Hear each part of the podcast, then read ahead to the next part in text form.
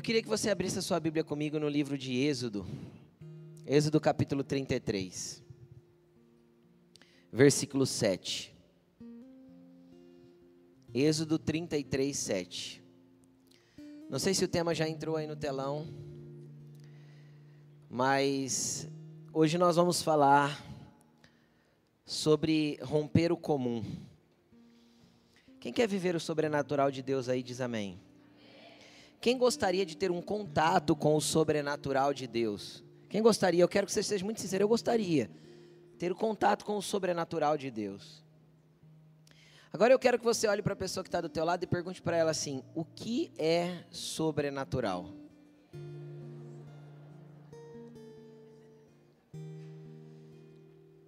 Às vezes dentro do seu conceito, sobrenatural é um arrepio. Às vezes dentro do seu conceito, sobrenatural é um milagre. Às vezes dentro do seu conceito, sobrenatural é, sei lá, uma palavra que vê uma revelação. Às vezes, dentro do seu conceito sobrenatural, é você ver um anjo, ou você receber um livramento no trânsito. Às vezes, dentro do teu conceito sobrenatural, é você conseguir aquela vaga de emprego que você orou tanto, estudou tanto, buscou tanto, e uau, consegui. Nossa, Deus é bom, sobrenatural na minha vida. Deixa eu te explicar uma coisa. Sobrenatural vai muito além do que receber bênção ou milagre. Porque quando eu começo a olhar para o contexto bíblico, eu vejo Deus trabalhando de uma forma sobrenatural na vida de algumas pessoas. E essas pessoas em especial são aquelas que romperam com o comum.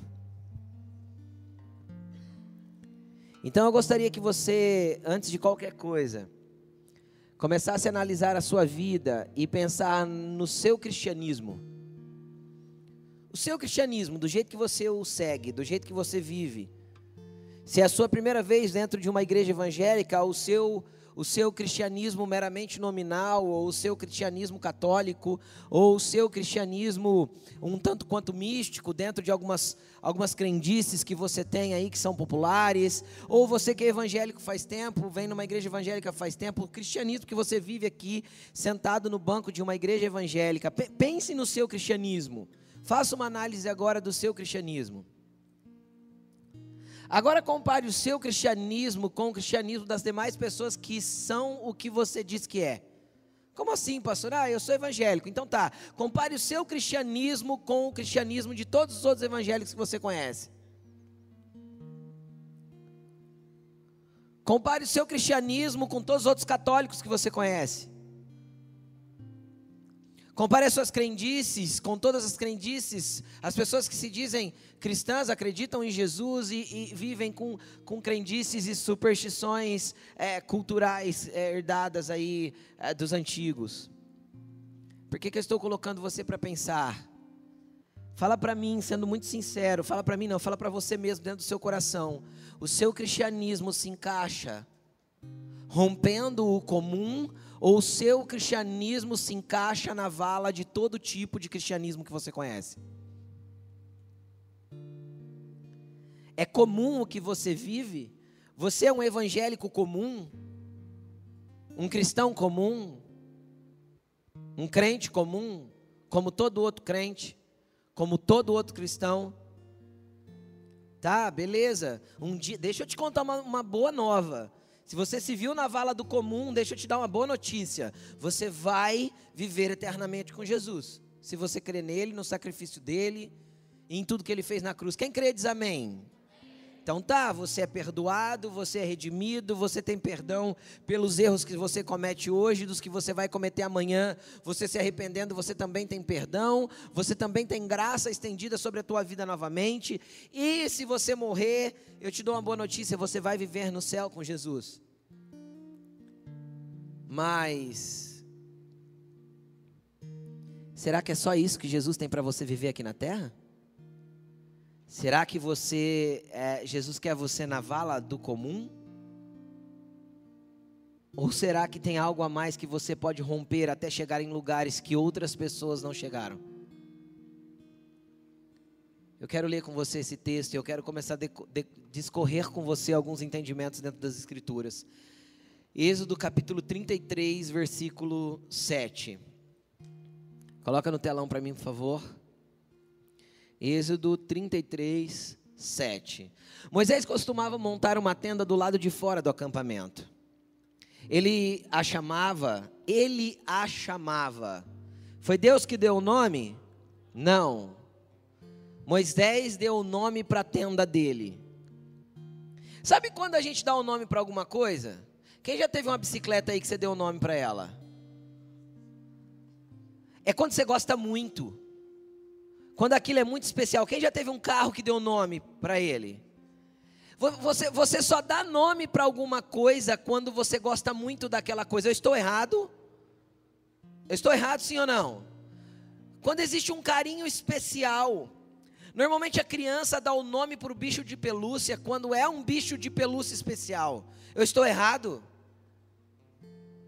Então eu tiro a conclusão que Moisés gostava muito da tenda porque ele deu o nome para aquele lugar de tenda do encontro. Não foi ninguém que a chamou assim, foi ele que deu o nome para aquele lugar, porque aquele lugar era um lugar especial para ele. Mas vamos continuar. Ele a chamava de tenda do encontro. Quem quisesse consultar o Senhor ia à tenda, fora do acampamento. Sempre que Moisés ia até lá, todo o povo se levantava e ficava de pé à entrada de suas tendas, observando até que ele entrasse na tenda. Assim que Moisés entrava, a coluna de nuvem descia e ficava à entrada da tenda, enquanto o Senhor falava com Moisés. Quando o povo via a coluna de nuvem parada à entrada da tenda, todos prestavam adoração em pé, cada qual na entrada da sua própria tenda. O Senhor falava com Moisés face a face como quem fala com seu amigo. Depois Moisés voltava ao acampamento, mas Josué, filho de Num, que servia, que lhe servia como auxiliar, não se afastava da tenda. Querido, eu quero que você preste bastante atenção no que eu vou falar, não se distraia. Deixa eu te explicar a configuração que eles estavam vivendo nesse momento aí. O que é fora do acampamento? Porque nós começamos lendo que Moisés costumava montar uma tenda do lado de fora do acampamento. Deixa eu explicar o contexto para você entender o que Moisés fazia, ok? Como que funcionava naquele tempo? Existia naquele tempo, eles estavam peregrinando pelo deserto, correto? Eles tinham saído do Egito, entrado no deserto e eles estavam como peregrinos. E essa peregrinação durou 40 anos. Ela durou 40 anos, mas ela não tinha período para andar e período para ficar parado pré-determinado. Estão comigo ou não? Não tinha um período pré-determinado. O que estabelecia isso é uma nuvem que acompanhava por cima deles. Deus mandava uma nuvem porque o ambiente era de deserto. Tá? E não era o deserto como você vê lá o Saara. É um deserto pedregoso. Se você procurar no Google aí, depois você coloca, quem for curioso, coloca assim, ó, deserto do Sinai ou península do Sinai é um deserto não de areia, mas de pedras. Você vai ver que tipo de, de, de, de, paisagem que é. Tem até alguma vegetação, mas é pouca. E aquele lugar é deserto. E eles andavam nesse lugar. Então, por ser muito quente de dia, Deus, Deus sempre mandava uma nuvem, aquela nuvem que faz a sombra, sabe? Deus sempre mandava uma nuvem para protegê-los durante o dia do calor excessivo, tá bom? Então, o que determinava a movimentação deles era a nuvem. Se a nuvem se movesse sobre o acampamento, era hora de desmontar tudo e se mover. Se a nuvem não se movesse, eles tinham que ficar parados. E quando a gente lê todo o contexto da história, a gente vai ver que houve períodos deles a pararem e armarem o acampamento, dormirem e no outro dia cedo a nuvem mover de novo. E houve momentos deles ficarem mais de ano parado no mesmo lugar. Então não tinha um prazo determinado, era Deus que determinava a movimentação. Abrindo um parênteses para que você entenda: quem aqui já orou buscando uma resposta de Deus e não recebeu, levanta a mão. Quem aqui já orou buscando uma resposta de Deus, não recebeu, mas mesmo assim agiu? Ok, você pecou, eu pequei, nós erramos, você errou, todos nós erramos. Por quê? Porque a resposta de Deus é a nuvem se movendo. Enquanto eu não vejo a nuvem se mover, eu também não posso me mover debaixo dela.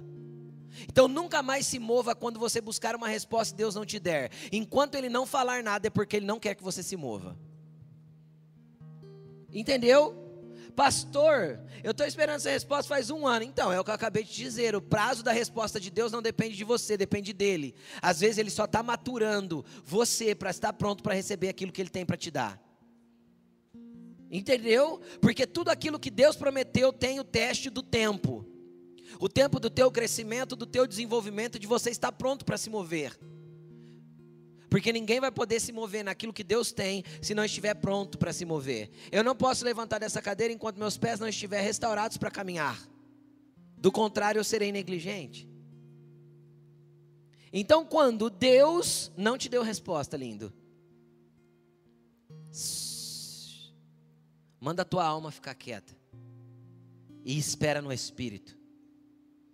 Fala para esse lindo que está do teu lado, para essa linda que está do teu lado, fala assim: enquanto Deus não falar, não se mova.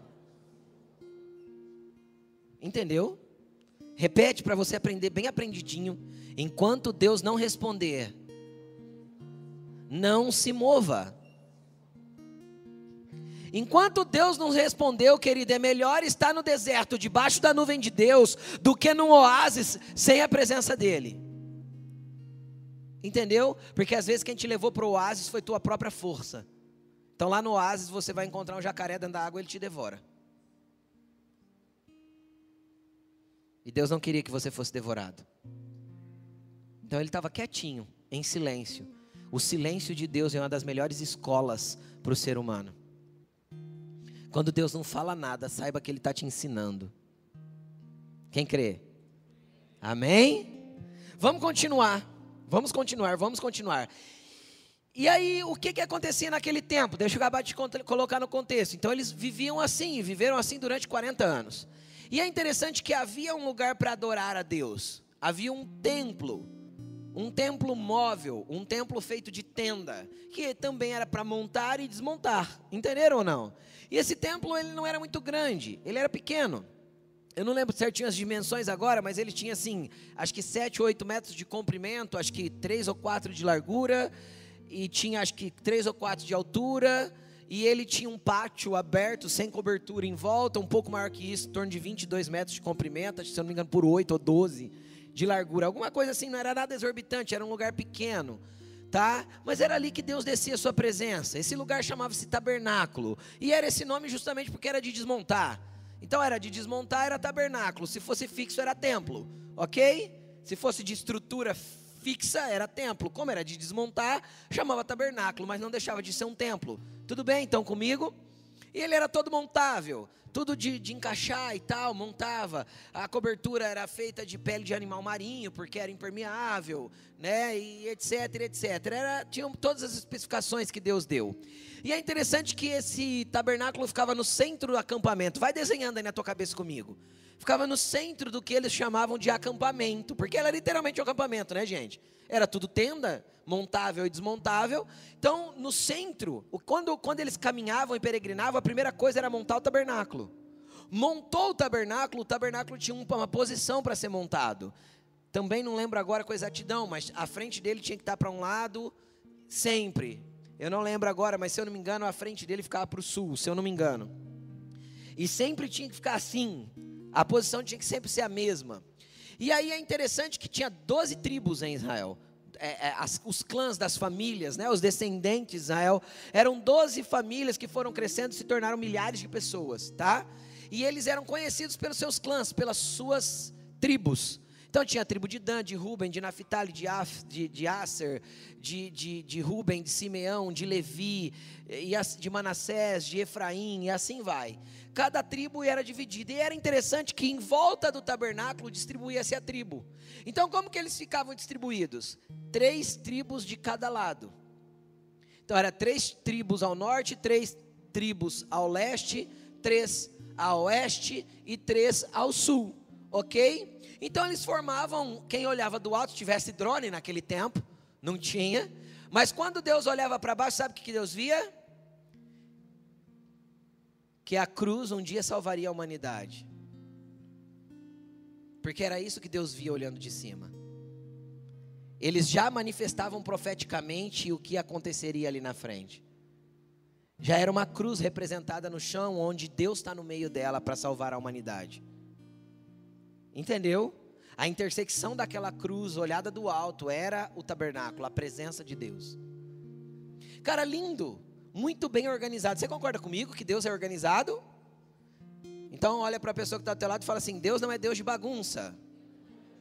Deus é Deus de organização. Então organiza a sua vida, pelo amor de Deus. Porque Deus é um Deus de ordem. Onde não há ordem, não há a paz de Deus. Isso é bíblico. Deus não é Deus de desordem, mas de paz. Ou seja, onde não há ordem, a paz de Deus não pode se estabelecer. Se a tua vida está andando em caos, é porque às vezes a tua vida é um caos. Tira o caos da sua vida, porque a ordem de Deus se estabelece a partir da centralidade dele na tua vida. Então, a manifestação do que ele tem que fazer na sua vida vai acontecer. Comece esvaziando os quartinhos da sua casa. Põe ordem no seu quarto. Limpe o seu carro Comece a pôr ordem no seu corpo físico. Comece a comer direito, vá para a academia, faça o que tem que ser feito. Comece a colocar ordem naquilo que você sabe que está em desordem faz tempo. Comece a estabelecer coisas que é você que vai fazer. Deus não ia montar tenda para ninguém, ia? Não, mas Ele estabeleceu a ordem, Ele só tinha que caminhar na ordem que Deus estabeleceu. Deus quer que você, ajustado na ordem que Ele estabeleceu para a tua vida, para o teu corpo, para a tua casa, para a tua família, viva assim. Em nome de Jesus. Amém? E aí, quando você olha de cima, você vê, eu acho que era muito lindo, aquele monte de tenda, né? E o tabernáculo no centro, e lá na frente do tabernáculo, subindo sempre ali, o, o, o holocausto, aquele fogo queimando, ou seja, a presença de Deus no meio deles, maravilhoso. Então ali tinha 2 milhões ou 600 mil homens, mais as suas famílias. Ali tinham 2 milhões de pessoas que viviam um relacionamento com Deus. Sim ou não? Sim. Cara, você imagina o que é andar debaixo da nuvem de Deus? Uau, a nuvem se moveu. Bora, galera! Junta os trem, pega as panelas, pega as cabritos lá, desmonta os curral e vambora. E vai, e pau, todo mundo andando. E na hora de sair andando também tinha, cada tribo tinha que sair na ordem. Né? Saía as da frente primeiro, saía a segunda, a segunda que estava de um lado, depois o tabernáculo ia no meio, até andando eles tinham uma ordem de andar. Coisa mais linda, bonito, organizado, lindo. Só que quando Deus olhava do alto, querido, e via aquele acampamento tão bonito, profeticamente simbolizando a cruz, com a presença dele no meio, tinha uma, tinha uma tendinha esquisita jogada para fora daquela, daquela formação tão bonita. Tinha um estranho naquele, no meio daquele povo. Que ele decidiu que a tenda dele não seria na no comum do que foi estabelecido para todos os outros. Tinha uma pessoa que decidiu montar a tenda dele fora do acampamento. E quem era esse louco? Esse era a pessoa que decidiu romper com o comum. Todo mundo era crente, todo mundo podia ir no tabernáculo oferecer sacrifício, todo mundo podia buscar a presença de Deus, mas tinha alguém que não queria o comum. Porque o comum todo mundo era. Tinha alguém ali que queria romper com a naturalidade. E Deus está procurando pessoas que querem romper com o cristianismo comum nesses dias. Aquele cristianismo que vem na igreja de domingo após domingo, mas não muda suas vidas. Deus está à procura de pessoas que querem romper com o comum. Deus quer continua olhando do alto para ver se tem alguém que tem coragem de romper a formação. Deus continua olhando do alto para ver se tem alguém tendo coragem de romper com aquilo que todo mundo faz. E não que Ele não ama quem faça o comum, não é isso que eu estou dizendo. Deus não vai te amar mais porque você rompeu e foi para fora do comum. Mas Deus vai te usar mais porque você rompeu e foi para fora do comum. Não tem a ver com ser amado, nem a ver com ser aceito. Não tem a ver com ser filho ou ser mais filho, porque ninguém é mais filho. O Vitor não é mais filho meu do que a Ana Beatriz é filha minha. Ambos são filhos. Não existe um filho mais filho e um filho menos filho. Você é filho de Deus. Só que existe filho obediente e existe filho desobediente. Existe filho dedicado e filho negligente. Não deixou de ser filho, não deixou de ser amado, não deixou de gozar os benefícios do pai, o teto, a comida sobre a mesa, o abraço. Não vai deixar de gozar lá no futuro da herança do pai, que é a tua vida eterna com ele. Só que hoje a pregação que eu estou trazendo e a palavra que Deus encheu meu coração é: você quer ser alguém comum ou você quer andar no sobrenatural? Você quer andar no mesmo lugar que todo mundo ou chega, já deu para você e você quer viver algo a mais com Jesus? Onde você quer andar, querido? Onde você quer andar? Que jeito você quer viver? Cara, eu fico imaginando quando Deus olhou do alto. Eu fico, eu fico imaginando qual que é a condição de um homem surpreender Deus e dá para surpreendê-lo. Deus olha do alto, vê aquela formação bonita, uma formação profética, uma cruz com a presença dele no meio. Uau, era isso que Deus via lá do alto. De repente, ele vê, ele vê Moisés e um tal de Josué carregando uns panos, umas, uns pedaços de pau e saindo do acampamento. Deus olha e fala assim: o que, que esses dois estão fazendo? De repente, uma tendinha montada fora do acampamento. E Moisés tinha o lugar dele. Por que Moisés tinha o lugar dele? Porque ele era da tribo de Levi. Mas Deus olha e fala assim: ah, ele está armando uma tenda do lado de fora. Ele saiu da onde todo mundo estava. E de repente Moisés entra na tenda. Quando Moisés entra na tenda, Deus desce para ver. Porque sempre que alguém surpreende Deus, Deus desce para ver o que está acontecendo. Sempre foi assim nas Escrituras. Sabe quando Deus vai chegar com força lá na tua casa, lá no teu secreto? O dia que você surpreender Deus, onde todo mundo foi fazer o que todo mundo ia fazer e você resolveu ficar um pouco a mais. Onde você resolveu acordar um pouco mais cedo onde você resolveu dormir um pouco mais tarde. Deus está à procura dos incomuns. Não porque Ele os ama mais, mas porque Deus sabe que Ele não vai poder dar qualquer tipo de ordem para os comuns, porque eles vão achar estranhos, estranho. Os comuns acham as ordens de Deus estranhas. Mas os incomuns olham para Deus e falam assim: Uau, é isso aí mesmo que é para eu fazer? Bora, Deus, porque eu já sou meio esquisito mesmo.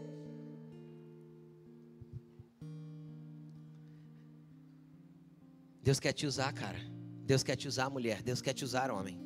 Deus quer te usar.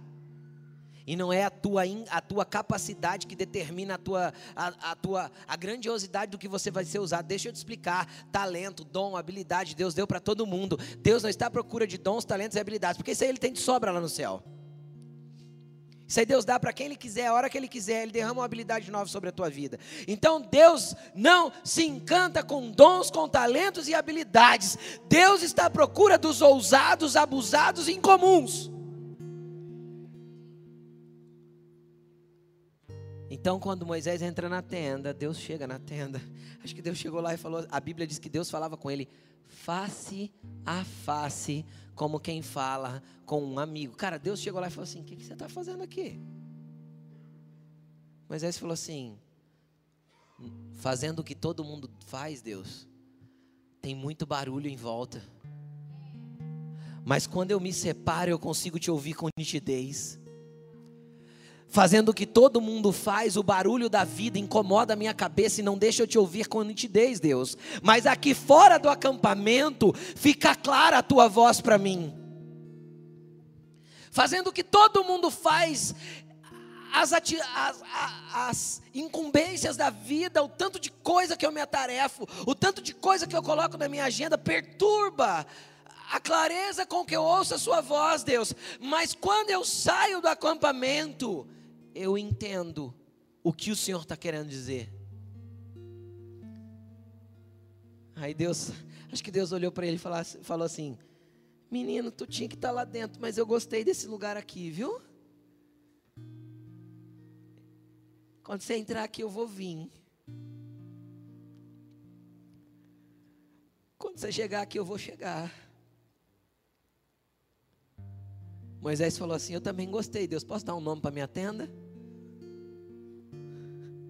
Já que o Senhor vai vir toda vez que eu chegar aqui, então Deus, eu vou chamá-la de tenda de encontro, tudo bem? Deus olhou para ele e falou assim: Fechou, é nós. Toda vez que você vir, eu estou aqui para a gente se encontrar. Ela era incomum, a tendinha esquisita, do lado de fora, estranho, todo diferente de todo mundo, mas era a tenda que Deus se encontrava com Moisés. Cara, mas eu não vou parar em Moisés, porque Deus começou a ministrar um monte de coisa no meu coração. Presta atenção no que eu vou te falar. E se você não, não conhece Bíblia, cara, comece a ler. Agora, sabe por que Moisés teve essa atitude? Pergunta para a pessoa que está ao teu lado: Você sabe por quê? Fala para ele: Sabe por quê? Porque Moisés, ele já tinha um pai e uma mãe meio doido. Chegou um momento lá no Egito, pai e mãe de Moisés eram escravos no Egito. Beleza? Chegou um momento lá no Egito que não podia ter filho. Porque os meninos iam ser o quê? Mortos por Faraó. Quem já ouviu falar dessa história? Aí a Bíblia diz assim, ó: "Então, um homem da tribo de Levi casou-se com uma mulher da tribo de Levi. Já estava errado. Tradicionalmente, sempre o homem iria buscar uma mulher numa tribo, numa outra tribo. Porque as pessoas da tribo dele eram parentes. Quem está entendendo o que eu estou falando? Então, tradicionalmente, no meio do povo de Israel, buscava-se a esposa na outra tribo. O pai de Moisés já foi esquisito. Casou com a tia. Não, não é estranho? Fih, quem tem pai estranho vai ser filho estranho. Não tem jeito de você, de você ser um cara estranho e ter um filho normal. Aí você pode pensar, mas pastor, meu pai foi o mais normal possível, minha mãe mais normal ainda, viveu a vidinha daquele jeito. Deus está te chamando para remir a tua geração. Você é o diferente sendo levantado para que os seus filhos sejam sobrenaturais. Aí eles casaram. Aí eu fico imaginando naquele tempo, gente, não tinha pílula anticoncepcional, não tinha camisinha, não tinha jeito de prevenir filho. Aí eu acho que os casais olhavam uns para os outros e falavam assim: não vão fazer, não, né? Porque se fizer engravidar, misericórdia, vão matar os nossos filhos, era lei. Sim ou não, gente? Para para pensar no, no, aspecto natural. Não, a Joquebed olhou um para o outro e falou assim: Nós não vai parar, não.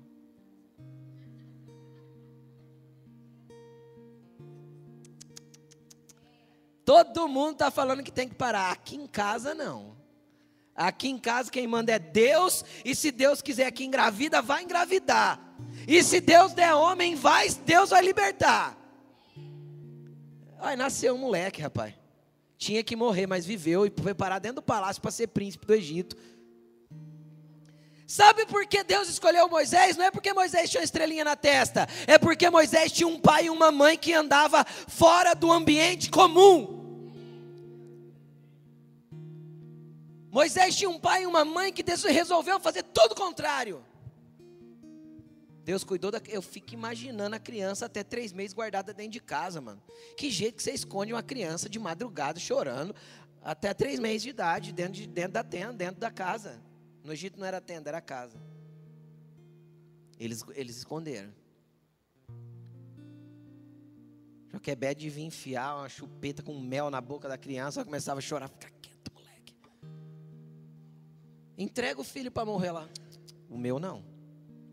Se todo mundo está entregando o filho para morrer, o teu filho, a tua promessa, aquilo que Deus te prometeu não vai morrer, porque você vai sair do comum para gerar aquilo que pode libertar pessoas ali na frente. Você entendeu? O que está dentro de você é grande, é poderoso e é libertador. O que Deus depositou dentro de você, eu não estou falando só de filhos, é grande, é poderoso e é libertador. Então não pare no comum.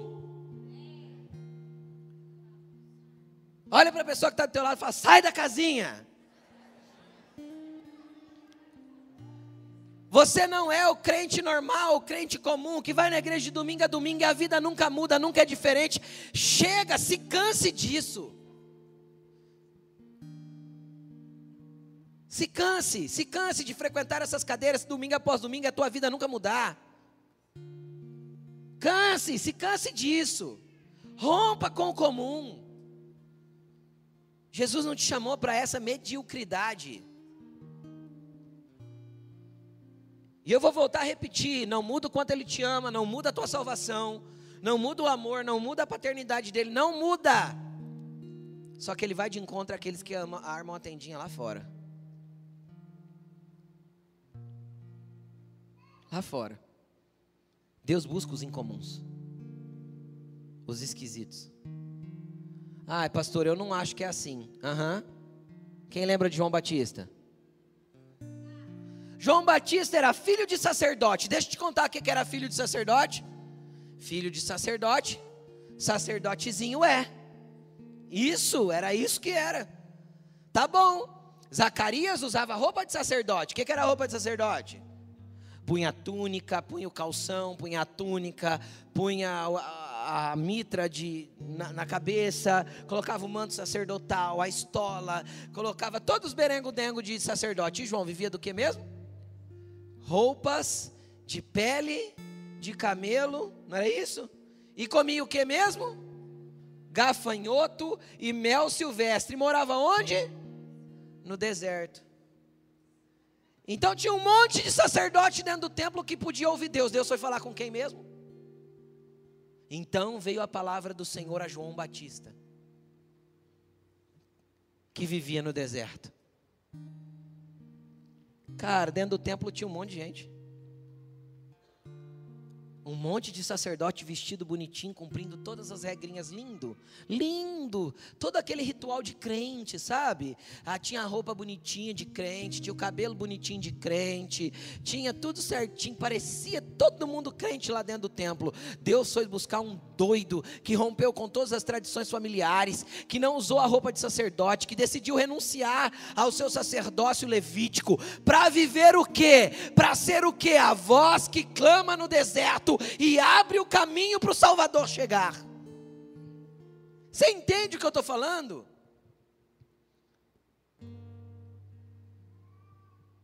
Ah, pastor, quem mais foi assim? Ah, vamos falar de três caras que eram sócios: Pedro, Tiago e João. Tá lá no Mar da Galileia, o que, que eles faziam? Pescavam. Eles, a Bíblia diz que eles tinham uma companhia de pesca. Pedro, João e Tiago S.A. Entendeu? E não era só de pescar, não, porque eles também produziam redes. Ó, tinha comércio de redes, tinha comércio de peixe e tinha os barcos da pescaria. Então, tipo assim, a empresa estava legal, não estava? Vamos ser sinceros. Só que aí chegou um momento que o dia de trabalho foi ruim. Quem já viveu um dia de trabalho e que não rendeu nada? Levanta a mão. Todo mundo, é? Sabe aquele dia que não rende nada? Então, no dia que não rendeu nada, não rendeu nada, e eles tinham pescado a noite toda e não tinham pego nada, a Bíblia diz. Chega um tal de Jesus lá na praia e fala assim: Ô Pedro, tem uma galera querendo ouvir minha pregação. Você não empresta seu barco, que eu queria sentar dentro dele, a galera, senta na praia, eu prego para eles. Pedro acho que olhou para Tiago, para João e falou assim: Agora, mano, estou virada a madrugada. Não, não, imagina o zoião vermelho de Pedro. Já parou para pensar ou não? Hã? Virado. Não tinha nem um Red Bull para tomar para dar um, um up, né? Virado lá na beira da praia e tal. E aí chega Jesus, aí ele dá uma olhada para Tiago e para João. Tiago e João acho que foi assim. Tipo, libera aí, né? Tá pedindo, né? Presta aí, o cara é pregador, né? Aí de repente, cara, Jesus começa a pregar, mano, e Pedro ali do lado lavando as redes, a Bíblia diz. De repente aquilo começa a mexer aqui dentro, cara. Aí ele olha para Pedro, olha para Tiago, olha para João e fala assim: Vem, me segue. Cara, sabe o que, Pedro podia ter feito? Fala, tudo bem, Jesus, qual que é o horário de culto? Eu vou lá no domingo à noite. Tudo bem, Jesus, onde eu te encontro? Nos sábados na sinagoga? O senhor está sempre lá? Não. A Bíblia diz assim, ó, largando as redes, os barcos, seguiram Jesus. Cara, fala que esses caras é normal. Hã? Fecharam a empresa no, dedo baixo no CNPJ no mesmo dia, mano. Não, não, não, para para pensar. Eles romperam com o comum.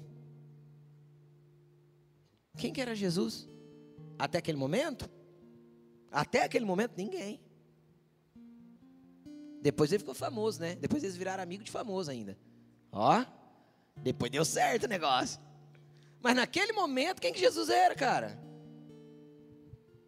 Jesus era assim, ó, pode vir alguma, alguma coisa boa de Nazaré? Era isso que falavam a respeito de Jesus. Tipo assim, isso aí não vai dar em nada. Que pregadorzinho é esse aí? Eles largaram tudo. Ou seja, eles romperam com o comum. Vamos lá, quer mais um? E Paulo? Cara, tinha um monte de fariseu nos dias de Paulo, sim ou não? Um monte, mas Paulo não era um fariseu comum. Ele era um fariseu sangue no zóio. Se eu sou fariseu e o que eu tô, que eu tô crendo é certo, eu vou matar todos que não creem igual eu. Só. Entendeu?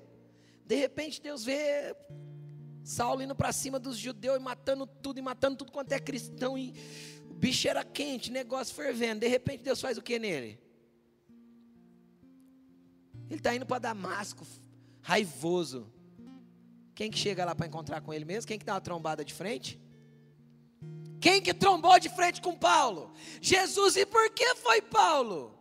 Porque ele não era igual aos outros fariseus. Porque os outros fariseus continuaram sendo fariseus. Mas Paulo não podia ser fariseu mais, porque afinal ele era muito diferente para ser um fariseu. Quem que quer ser, querido? Até onde você quer ir? Até onde você crê no que Deus já te prometeu? Até onde você crê no que Ele já falou que você vai ser? Até quando você quer ser um cristão comum? Mais um número para a estatística do IBGE. Agora os evangélicos são sei quantos milhões.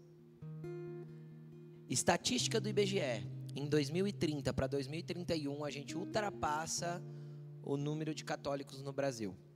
É estatística, vai, vai crescer. a gente passa a ser 41 para 42% da população brasileira. Agora vamos ser sinceros. 42% de uma população se diz evangélica, cristã evangélica. Por que a nossa, a nossa, a, o nosso mundo não muda? Por que a nossa nação não se torna a nação mais justa, mais íntegra, mais poderosa do planeta Terra? Por que não se torna? Porque todo mundo é crente comum.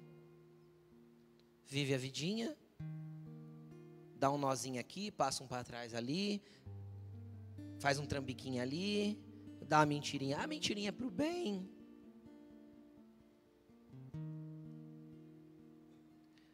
E às vezes você faz tudo certo, não, pastor, eu não sou desses. Tudo bem? Quanto você ora todo dia para que Deus te use no ambiente do teu trabalho? Quanto você busca a presença? Quanto você tira a tua tenda para fora do acampamento só para fazer diferente? Quanto você resolveu romper com o normal?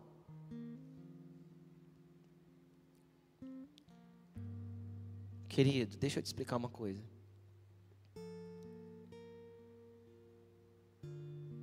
Eu era um jovem de 15 anos.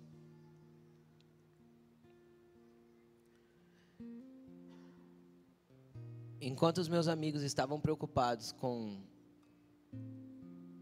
as meninas, ficar com uma, pegar a outra,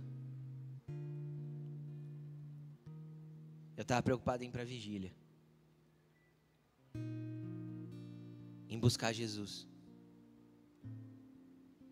De repente eu percebi que os meus amigos não eram mais os, os adolescentes, mas eram os caras mais maduros que queriam Deus.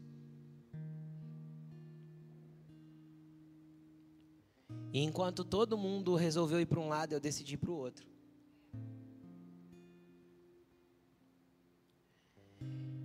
E quando eu era recém-casado, enquanto sexta-feira era o rolê da maioria das pessoas, eu tinha um combinado com a Laine, de sexta a gente não sai.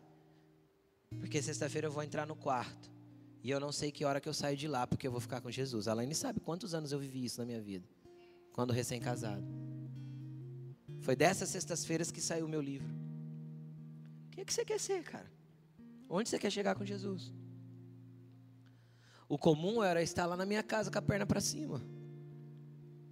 Mas eu não fui chamado para ver o comum. E nem você. Deus quer que você rompa, cara.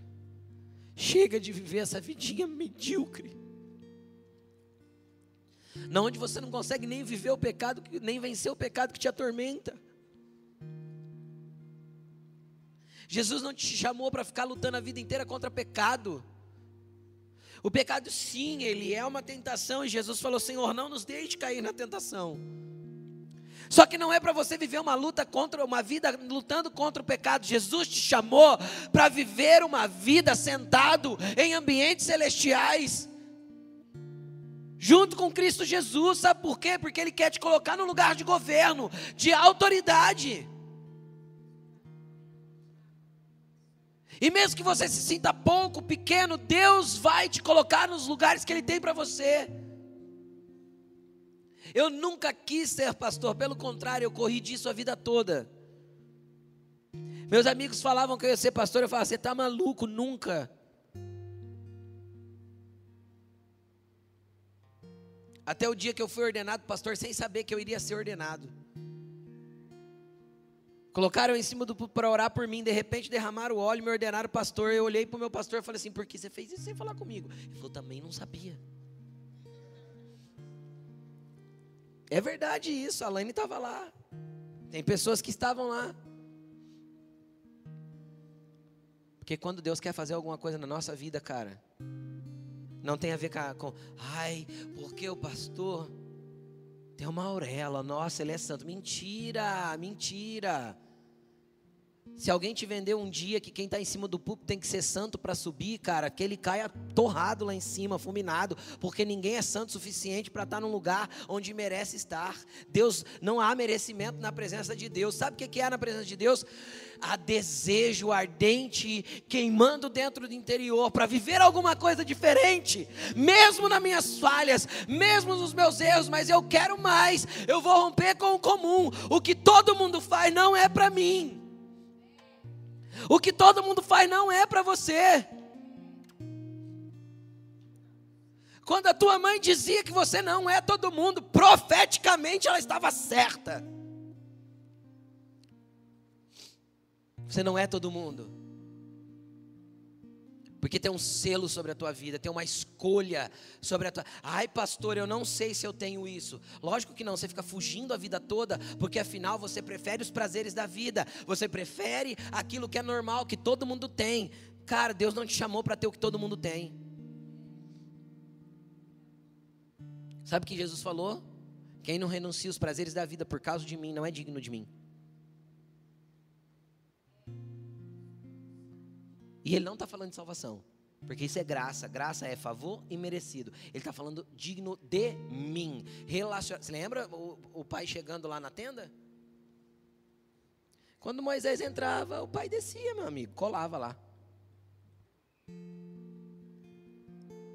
Moisés entrava e falava assim: Entrei. O pai falava assim: Cheguei. Agora eu quero te chamar a atenção para uma outra pessoa. Pode ser que você ainda não viva esse nível de relacionamento que eu estou expressando a respeito de Moisés. E óbvio, normal, relacionamento é desenvolvido. Por acaso você já sentou do lado de uma pessoa e virou best friend no outro dia? Tem jeito ou não?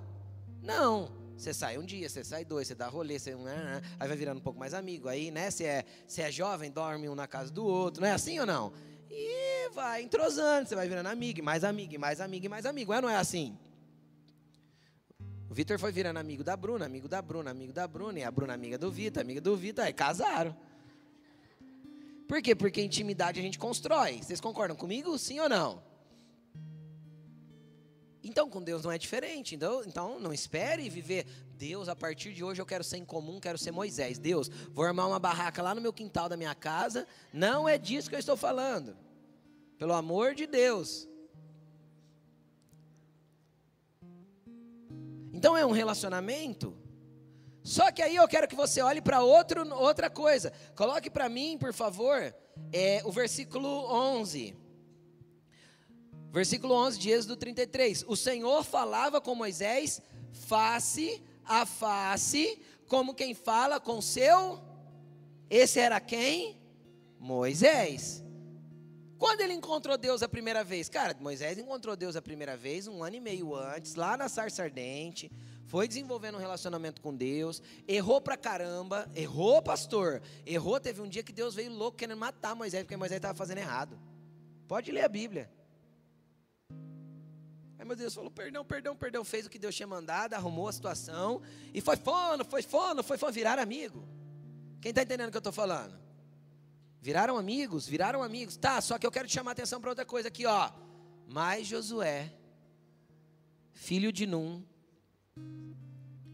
que lhe servia como auxiliar, não se afastava da tenda. Eu quero te chamar a atenção para duas coisas. Primeiro, essa parte de Josué. Quem que era Josué? Fala assim para a pessoa que estava do teu lado. Pergunta para ela, quem que é Josué? Agora responde para ela. Fala assim, é filho de Num. Quem que é Num? Fala para ele, quem que é Num? Pergunta para ele aí. Fala assim para ele, não sei. Não sei. Porque a Bíblia não fala nada sobre esse tal de Num. Entendeu? Então, não sei. Então tá, então o que, que isso quer dizer? Lembra quando eu falei que às vezes teu pai, tua mãe não preparou um caminho, não foi o diferente, não foi Arão e Joquebede na tua vida? Quem lembra que eu estou falando? Quem lembra que eu falei isso? Arão e Joquebede foram os dois doidão lá do Egito, lembra? Pai e mãe de Moisés. Beleza, Moisés chegou chegando, daí a pouco era chegadão de Jesus. Quem está entendendo o que eu estou falando? E quem que era o Num? Não sei. Só que o que, que Josué fez? Colou. Em quem? Em Moisés. Então Moisés ia para a tenda, Josué ficava onde? Do lado, colado. Se ele vai falar, se Deus vai falar com ele, pode ser que respingue alguma coisinha para mim. Josué era normal? Estava todo mundo lá nas suas tendas. Onde Josué estava? Do lado de fora do acampamento, varrendo a tenda de Moisés. Vai lá, Moisés, vai lá, vai lá resolver as coisas no acampamento lá, deixa que eu limpo aqui, ó. Não vinha com a vassourinha, arrumava o tapete. Né? Põe um aromatizante. Moisés pôs um aromatizante de eucalipto agora para ficar um cheirinho diferente para quando o pai vir. Vocês estão rindo, né? Mas era auxiliar, é isso. Ele ajudava Moisés. Quem está entendendo o que eu estou falando? Ele colou em alguém que ele se espelhava e falava assim: se o meu não sei quem é meu pai não abriu o caminho para mim, cara, vai ter um homem de Deus que vai preparar isso no meu coração. Tudo depende da sede e da vontade de ser incomum e de romper com o comum. Deixa eu te explicar uma coisa. Com quem você está andando? As pessoas que você anda edificam a sua vida ou são aquelas pessoas que te puxam para os lugares que você não deve estar? Quem são seus amigos? Eu queria que você pensasse nas cinco pessoas que você mais anda junto. Pensa aí agora. Pense nas cinco, nas cinco pessoas que você mais anda junto. Eles te puxam para fora do acampamento ou eles são os comunzão que, ah, tá aqui tá bom? Ou pelo contrário, eles te puxam lá para outro lado, para os rolês que não deve ir. Para as merda que não deve fazer. Quem são as pessoas, as cinco, as cinco pessoas que você mais se relaciona? Eles te fazem crescer ou eles te mantêm estagnado?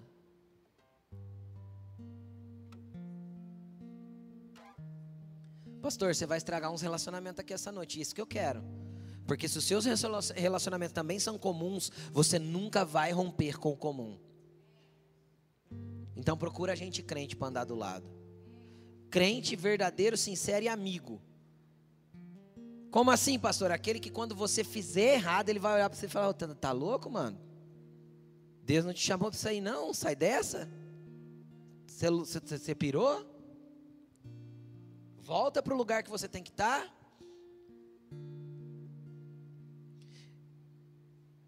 Eu lembro de um rapaz que andava comigo e ele era bem, ele era bem instável na fé.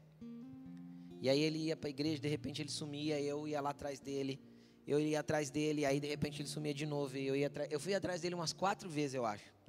A última vez a Alaine estava na garupa junto comigo. Eu parei na frente da casa dele assim, chamei ele. Ele veio, ô oh, mano, beleza. Eu falei, não tá beleza não. A Alaine lembra. Ele saindo da porta, ele saindo da porta da, da sala assim, vindo na minha direção, estava no portão na calçada. Eu falei, não tá beleza não. O que que foi, mano? Eu falei, o que que foi que é a última vez que eu venho aqui? Você decide se você quer Jesus ou se você quer viver essa vidinha que você está vivendo. Porque é a última vez que eu venho na tua casa atrás de você. Se você quer escolher essa vidinha aí, cara, você não precisa contar comigo. Agora, se você quer andar com Jesus, é só vir, só chegar, você pode me chamar a hora que você quiser. Ô louco, mano, ô louco não. Falei para ele. Eu já te abracei, já te amei, já te discipulei, já cuidei de você, então agora, agora você tem que andar, irmão. Vamos entrar? falei, não, hoje eu não vou entrar, não. Só vim te dar esse recado. Verdade, a Elaine estava comigo. Fui embora. Pergunta se ele não estava no outro dia na igreja. Isso é amigo de verdade, porque se ele parar de ir, eu acho que eu voltava lá, né, de novo. É, que a gente ama, né? Entendeu? Mas isso é amigo de verdade. Se for para você ser desse jeito, não quero andar com você. Ah, você não gosta de mim? Gosto, por isso que eu estou te falando. Gosto muito. Mais do que você imagina. Então, com quem você está cercado, querido? Com gente simples? Você vai continuar sendo filho de Num? Quem que é Num? Não sei. Porque todo filho de não sei é ninguém. Você entendeu? Quem que você quer ser? Com quem você quer andar? Troca suas amizades, cara. Escolha as pessoas certas que vão te levar para mais perto de Deus que vão olhar para os seus rolês errados e vão falar assim: ó, chega, cara, não dá para você viver assim mais. Escolha as pessoas certas com quem você tem que andar. Último, último tópico, prometo. Versículo 11. O Senhor falava com Moisés face a face como quem fala com um amigo. Depois, Moisés voltava ao acampamento. Mas Josué, filho de Num, servia como auxiliar, não se afastava da tenda. Preste atenção no que eu vou te falar existe um equilíbrio. Porque também existe os crentes. Quem já conheceu crente desequilibrado? Crente aleluiado, tonto. Tonto, tonto. Quem já conheceu, eu já conheci. Tudo é glória, tudo é aleluia, tudo é chapação, tudo é. Né, dá vontade de dar um tapa na cara assim e falar assim: vem para a terra. Você não está morando na eternidade ainda, lindão. Vem, vem. Põe pezinho aqui no chão, põe. O que, que eu quero te falar com isso? Moisés ia para a tenda, chapava com Jesus, falava como quem fala com um amigo, recebia orientação. Todas as vezes que você, se você leu todos os textos de Moisés e o que ele falava, cara, quando dava treta lá no acampamento, era, cara, era 600 mil homens, fora mulheres e crianças. Imagina, cuidar de um povo, era só pau. Para para pensar. E a Bíblia diz que ele era legislador e juiz. Você sabia que Moisés não era um líder espiritual? O líder espiritual era Arão, sacerdote.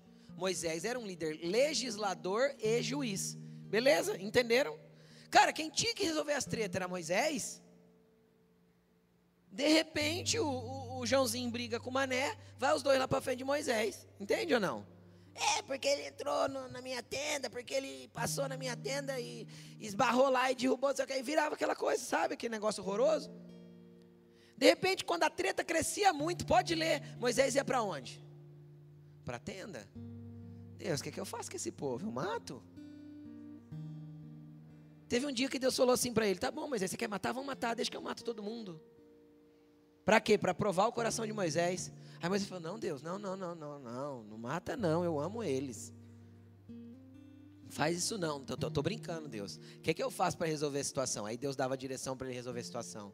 Então o que, que isso mostra? Que não é para você viver numa bolha espiritual, uau, uau, como se você tivesse auréola e asinha e fosse sair voando a qualquer momento. Porque não vou. Eu caí da escada, tentei e não voei.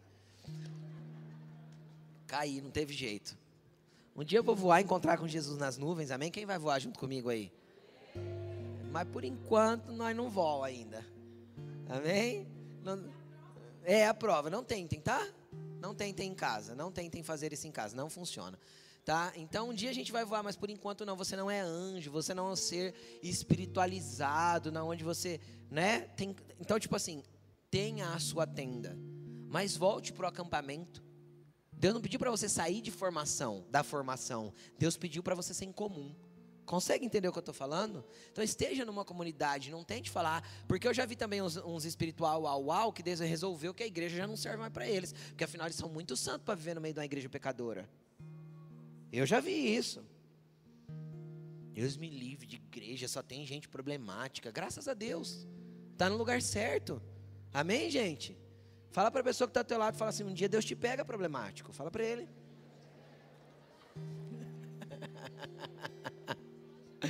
É, gente, igreja tem gente ruim pra caramba, não tem? Tem, tem. Aqui é o lugar do povo ruim mesmo. Jesus falou: não vim pros, eu não vim pros sãos, não. Eu não vim pros, eu vim pros doentes mesmo. Deixa que eu arrumo.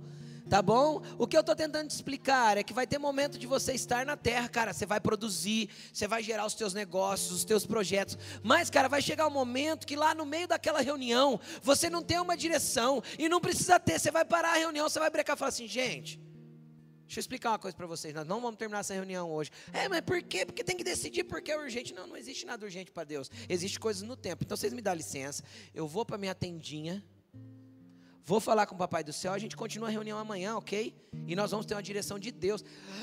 No meu negócio eu vou fazer isso? Sim, no teu negócio. Porque Deus não chamou o teu negócio para ser um negócio comum.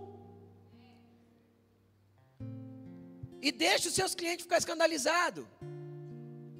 Porque no outro dia você vai vir com uma, uma direção sábia. E eles vão ficar de boca aberta, sem entender como que veio isso. Da onde você tirou isso? É, é da tenda. Entendeu ou não? Seja incomum. Pastor, eu sou empregado. Seja o melhor funcionário. O melhor. E quando você for o melhor, vão te chamar de puxa-saco. Deixa falar. E aí, quando te chamarem de puxa-saco, você vai poder chegar no patrão e falar assim: sabe, patrão, eu gostaria de fazer uma reunião de oração uma vez por semana aqui na empresa. O que o senhor acha? Sete horas da manhã a gente reúne todos os funcionários, sete e meia hora que entra, né? Na segunda-feira a gente faz 15 minutinhos de oração para abençoar a firma. Cara, a hora que ele vê o tanto que você é bom, ele vai falar assim: cara, eu acho que isso aí vai ser legal. Vamos fazer. Porque Deus não te chamou para ser comum. E se o patrão não proibir, porque ele tem, tem outra religião? Se o patrão não quiser, você ora você. E deixa os seus, seus, os seus amigos de trabalho te ver orando. Porque é assim, todo mundo te acha estranho orando, mas quando está com problema, pede oração para você. Uai, é ou não é? Todo mundo te acha esquisito orando, mas quando tá com BO, para quem vai pedir oração? Para o crente. Ou oh, tem oração lá na tua igreja lá? Não é assim? Tem. Ou oh, ora por nós lá, tá com BO lá em casa. Então eles acham que eles, eles pensam que resolve alguma coisa, senão não te pedir oração. Então ora, crente. Lá, lá no ambiente de trabalho, deixa o povo te ver orando.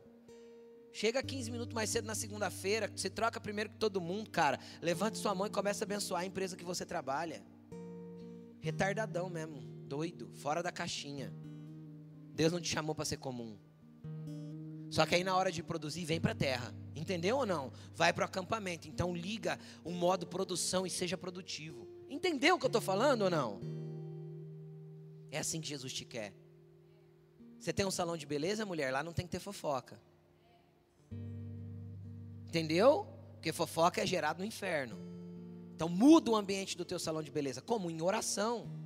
A hora que chega aquela cliente mais fofoqueira, Pega a televisão do salão, coloca uma pregação no YouTube, põe ela de frente. E vai fazendo isso. Aí se ela começar a falar assim, peraí que eu estou prestando atenção ali. Na pregação, é, não deixa ela falar. Rompe com o comum. Quem está entendendo o que eu estou falando? Deus vai te dar as estratégias certas para cada lugar que Ele te inserir. Volta para o acampamento, mas volta para o acampamento com a estratégia que foi gerada lá no lugarzinho fora do acampamento. Lá no lugarzinho comum. Fique de pé. O que, que você tem que romper, querido? Ruptura exige uma coisa. Eu quero que você preste atenção nisso que eu vou falar. Ruptura exige disciplina. Eu vou repetir. Ruptura exige disciplina. Os homens que mais avançam com as coisas de Deus são os mais disciplinados. Homens que eu digo seres humanos. São os mais disciplinados. São aqueles que rompem com o comum, estabelecem aquilo que tem que ser estabelecido. Tem a disciplina de pegar a sua tenda e montar para o lado de fora. Não é fácil. Fácil é ser um crente comum. Agora Deus está te chamando para romper esse ambiente. O crente comum costuma pegar o, ta o talento e enterrar na terra. Mas os que rompem com o comum pegam o talento e faz eles multiplicarem. Quem você quer ser, cara? Quero que você feche seus olhos e comece a falar com Jesus.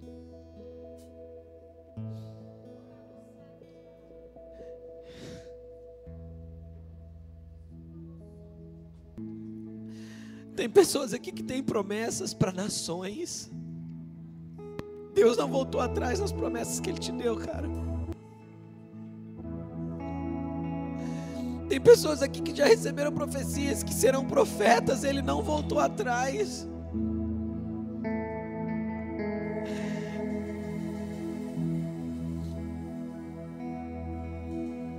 Estou vendo uma sala com tantos presentes.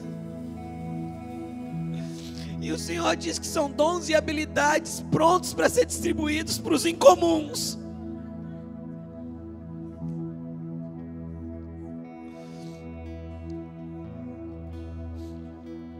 O que você quer viver com Jesus, cara? Até onde você quer ir? O que você quer ser? Senhor diz que tem muitas pessoas aqui que acharam um lugar de estagnação, um platô, e estacionaram porque está confortável a tua vida espiritual assim. Ei! Ei, não espera eu ter que chacoalhar a tua vida, diz o Senhor. Eu quero que você avance.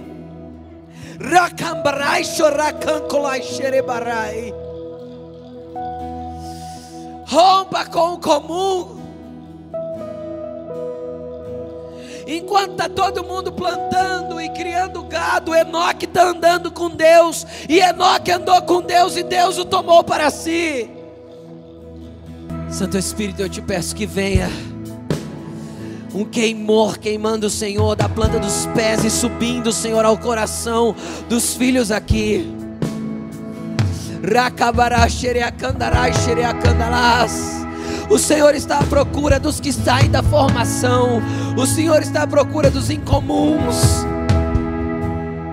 Deixa Ele te tirar desse lugar de estagnação nessa noite. Deixa Ele te levar para um lugar de relacionamento profundo. Você não precisa ser reconhecido pelos homens, você precisa fazer a vontade do teu Pai. Deixa Ele olhar do céu e falar: Uau! Eu vou descer para me encontrar com Ele e com ela. Eu estou tão feliz com o que Deus está nos chamando a viver. Isso tem empolgado demais o meu coração. Eu estou entendendo o recado de Deus para a nossa vida, para a nossa comunidade. Deus está investindo em nós. Deus está nos chamando como filhos maduros a entrar num lugar que talvez ninguém ainda nessa terra já entrou. Só que isso se dá para os homens e mulheres incomuns. Por isso que eu e você não podemos nos perder nessa cultura. Por isso que o que, que tem não pode fazer parte da nossa vida. Por isso que nós sempre precisamos ser homens e mulheres que têm um coração rendido ao Senhor, para que o próprio Deus gere incômodos em nós. Está na hora de nós, os homens e mulheres inegociáveis, romper uma noite em claro, porque estão insatisfeitos com o que estão vivendo com Deus, porque querem mais. Sabe, talvez você que está aqui é alguém que um dia já viveu isso de Deus te acordar na madrugada e dizer: me busca, me busca. E talvez você faz, fazia isso e ouvia e vivia coisas poderosíssimas em Deus. Mas há um tempo, você se, com, se envolveu com o que era comum, rotineiro, e abriu mão do sobrenatural. E Deus está te chamando de volta para esse lugar o lugar do jejum, o lugar da consagração, o lugar da renúncia.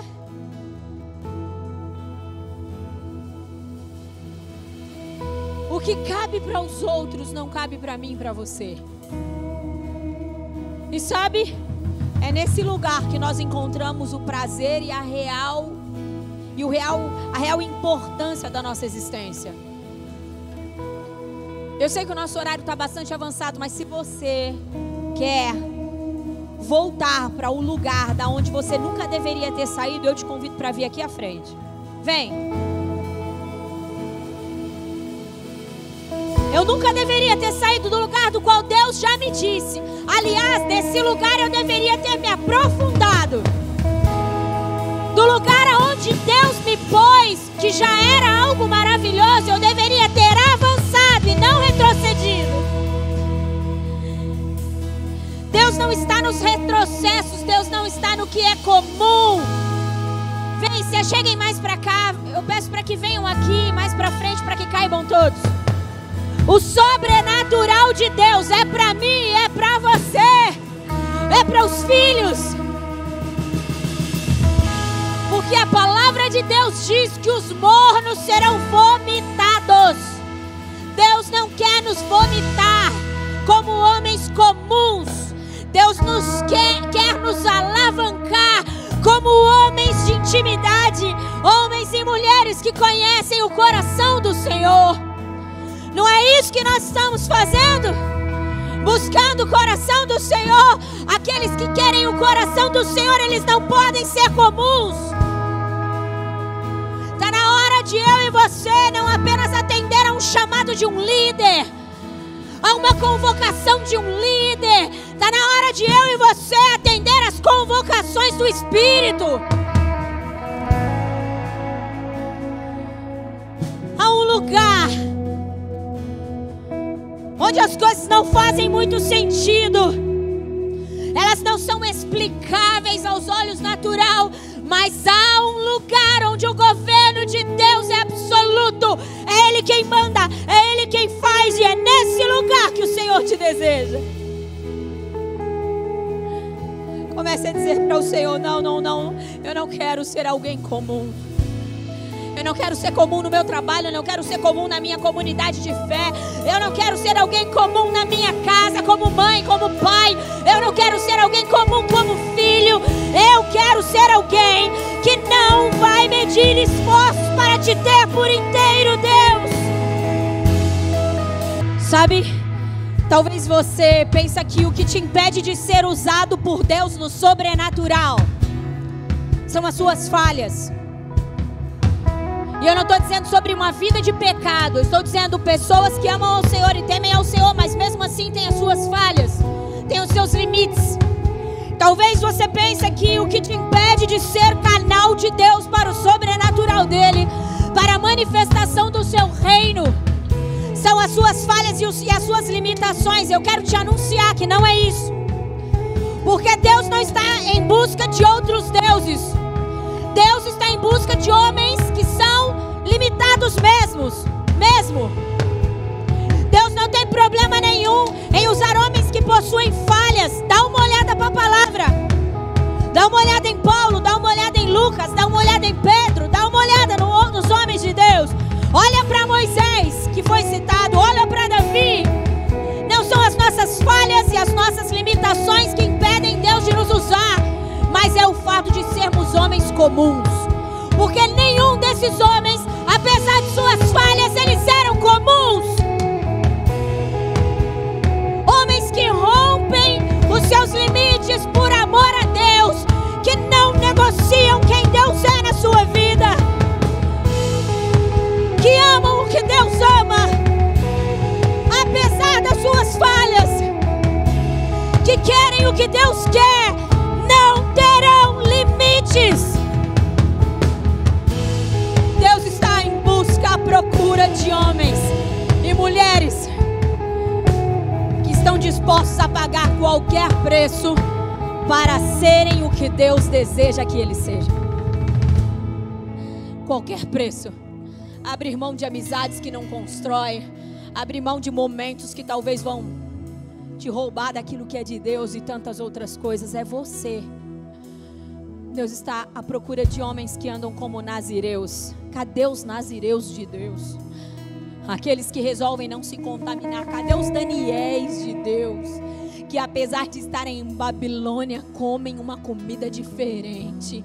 Nós estamos em Babilônia, mas o banquete que Deus quer pôr para nós não é o banquete que o mundo está te servindo. Deus te chama para sair do comum e entrar no que é sobrenatural. Está na hora de nós andarmos no sobrenatural de Deus. Se for para ser como todo mundo, não seja. Enjoa disso, enjoa disso. E eu quero te dizer uma coisa: mais do que você deseja, Deus deseja te conduzir a esse lugar.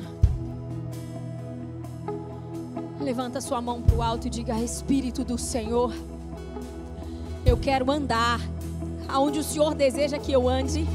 Eu quero viver aquilo que o Senhor deseja que eu viva. Eu sei, diga eu sei, que um preço já foi pago por mim na cruz do Calvário. Por isso, Deus tem tudo a ver com as minhas respostas e não com aquilo que o Senhor tem liberado para mim, porque já está.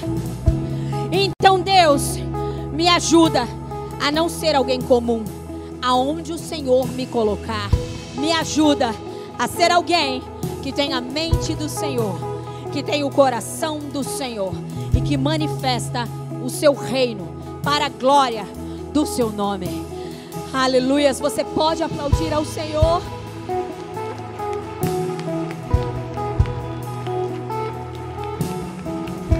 É isso. Não são seus limites, não são suas falhas, mas é uma vida comum que te impede de viver o sobrenatural. Rompa o que é comum. Em nome de Jesus. Em nome de Jesus.